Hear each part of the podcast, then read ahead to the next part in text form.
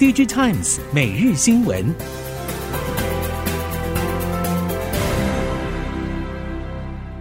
听众朋友您好，欢迎收听 D G Times 每日新闻，我是袁长杰，现在为您提供今天科技产业的新闻重点。首先带您看到的是，台积电公布了第一季财报与展望，符合市场预期。受到苹果、联发科等多家客户砍单，今年上半年营收会比去年同期衰减一成。但是半导体业者认为，进一步看台积电释出讯息，喜忧参半。正面来看，资本支出没有下修，显见台积电对于长期发展相当乐观有信心。让市场担心的是，台积电将下半年成长动能寄托在苹果下半年的新机大单，风险实在太高。全年营收下修幅度仍然偏低。值得注意的是，台积电强调进入量产的三奈米已经是满载，贡献全年营收大约 百分之四 到 百分之六。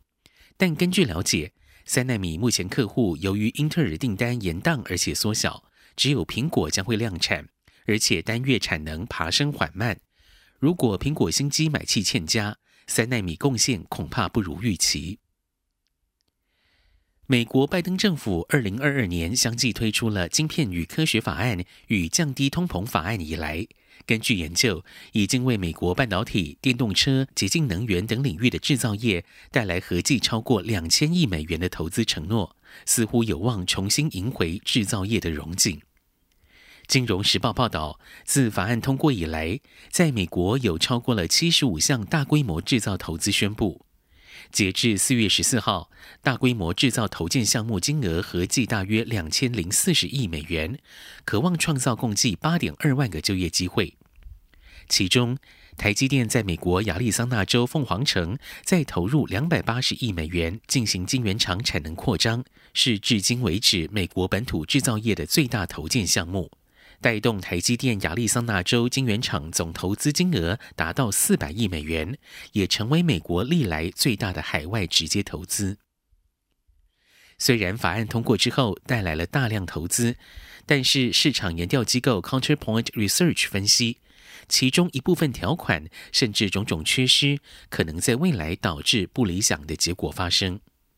举例来说，繁琐的规定或行政程序很可能会耽搁这些投资计划的进行。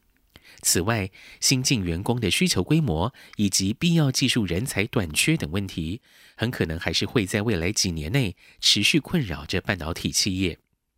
这些问题的解方包括增加外国技术人才的签证数量发放，以及为攻读相关领域学位的学生提供具有针对性的协助等。Counterpoint Research 总结表示，如果想要赢得这场持久的半导体制造竞赛，还有更多必须努力的地方。美国晶圆代工业者革新向美国纽约联邦法院提出控告， I B M 在二零一五年将旗下晶片业务出售给革新之后，竟然把商业机密与 I P 分享给英特尔与日本 Rapidus 等 I B M 一方的合作伙伴，要求法院判处惩罚性赔偿。I B M 则回击革新是在报复先前输掉的官司。The Register 等外界评论指出，虽然 I B M 与英特尔合作的详细内容至今不为外界所知，但可以从双方动向来猜测，也就是二零二一年 I B M 发表在奥尔巴尼实验室开发采用 G A A 电晶体设计的两奈米制程技术。因此，这一起诉讼的结果，除了当事双方之外，甚至可能影响到英特尔与 Rapidus 的发展蓝图。N B 供应链面对中美地缘政治紧张，中国产能加快调整。伟创中国泰州厂发出了公告，将于二十六号开始停工停产，并且预计在五月二十六号与所有员工解除劳动合约，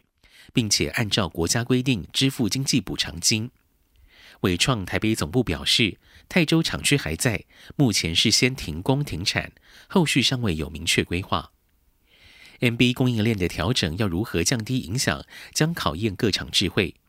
业界指出，各厂在中国仍有庞大产能，而且当初与各地政府都签有优惠购地与税务协议，如何退场需要更精细的操作。更何况，近期中国经济状况不如以往，地方政府招商与税收看管更紧，各场动作都会被放大检视。碍于高通膨，手机市场渗透率已高，换机周期拉长、五 G 杀手级应用未出等等因素影响，让台湾三月手机总出货量只有 三十三点五万只，再创近年新低纪录。手机通路业者表示，虽然品牌商近期推出了许多新机，但买气似乎得不到任何激励。三月手机出货量探底，比二月以及去年同期都减少将近五万只左右。另外需要留意的是，苹果 iPhone 系列虽然还在前十大热销机种排名内囊括了七个席次，但是销售动能已经不如往常犀利。展望后续，通路业者表示，尽管外界多寄望普发现金六千元可以激励市场买气，但是因为第二季为手机产业传统淡季，因此四到五月手机出货表现遇好不易。尽管全球电视需求低迷，但是四十多寸 O L E D 电视还是缴出了不错的销售成绩。这块市场的面板目前主要由乐金显示器寡占。乐金希望透过扩大四十多寸的产品线，满足不断成长的市场需求。韩国媒体亚洲经济引述 O M D I A 资料指出，截至二零二二年，四十多寸 O L E D 电视销量将近一百一十七万台，与二零二一年相比成长 百分之二十三。相较全球电视总销量下滑大约 百分之五， 四十多寸 O L E D 电视算是达成有意义的成长。而且光看价格超过一千美元的高阶四十多寸电视市场， O L E D 占比也逐年攀升，从二零二零年的 百分之十七 到二零二二年的 百分之八十九， 大幅超越了 L C D， 意味着 O L E D 在高阶电视市场已经赢得竞争。特斯拉发布了第一季财报，即使季营收持续年成长，年增 百分之十八， 但是明显可见因为降价战牺牲掉首季利润。第一季特斯拉每辆车的产品平均售价下降大约五千美元，每辆车的毛利降到了九千美元以下，是四年来最低的水准。虽然特斯拉执行长伊隆·马斯克表示，加速增加电动车上路数量对特斯拉营运有重要性，宁可牺牲短期利润也要冲高市占率，但是彭博报道分析，至今降价并没有刺激特斯拉电动车销量激增，反而库存还在不断增加。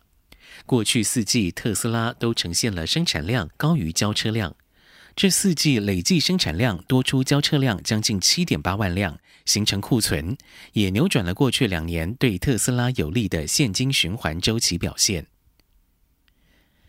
最后我们来看到的是，由 D G Times 举办的 A I Expo， 外交部所属财团法人国际合作发展基金会也安排了一支由二十二名国家官员及企业和商会高管组成的访问团到场参观。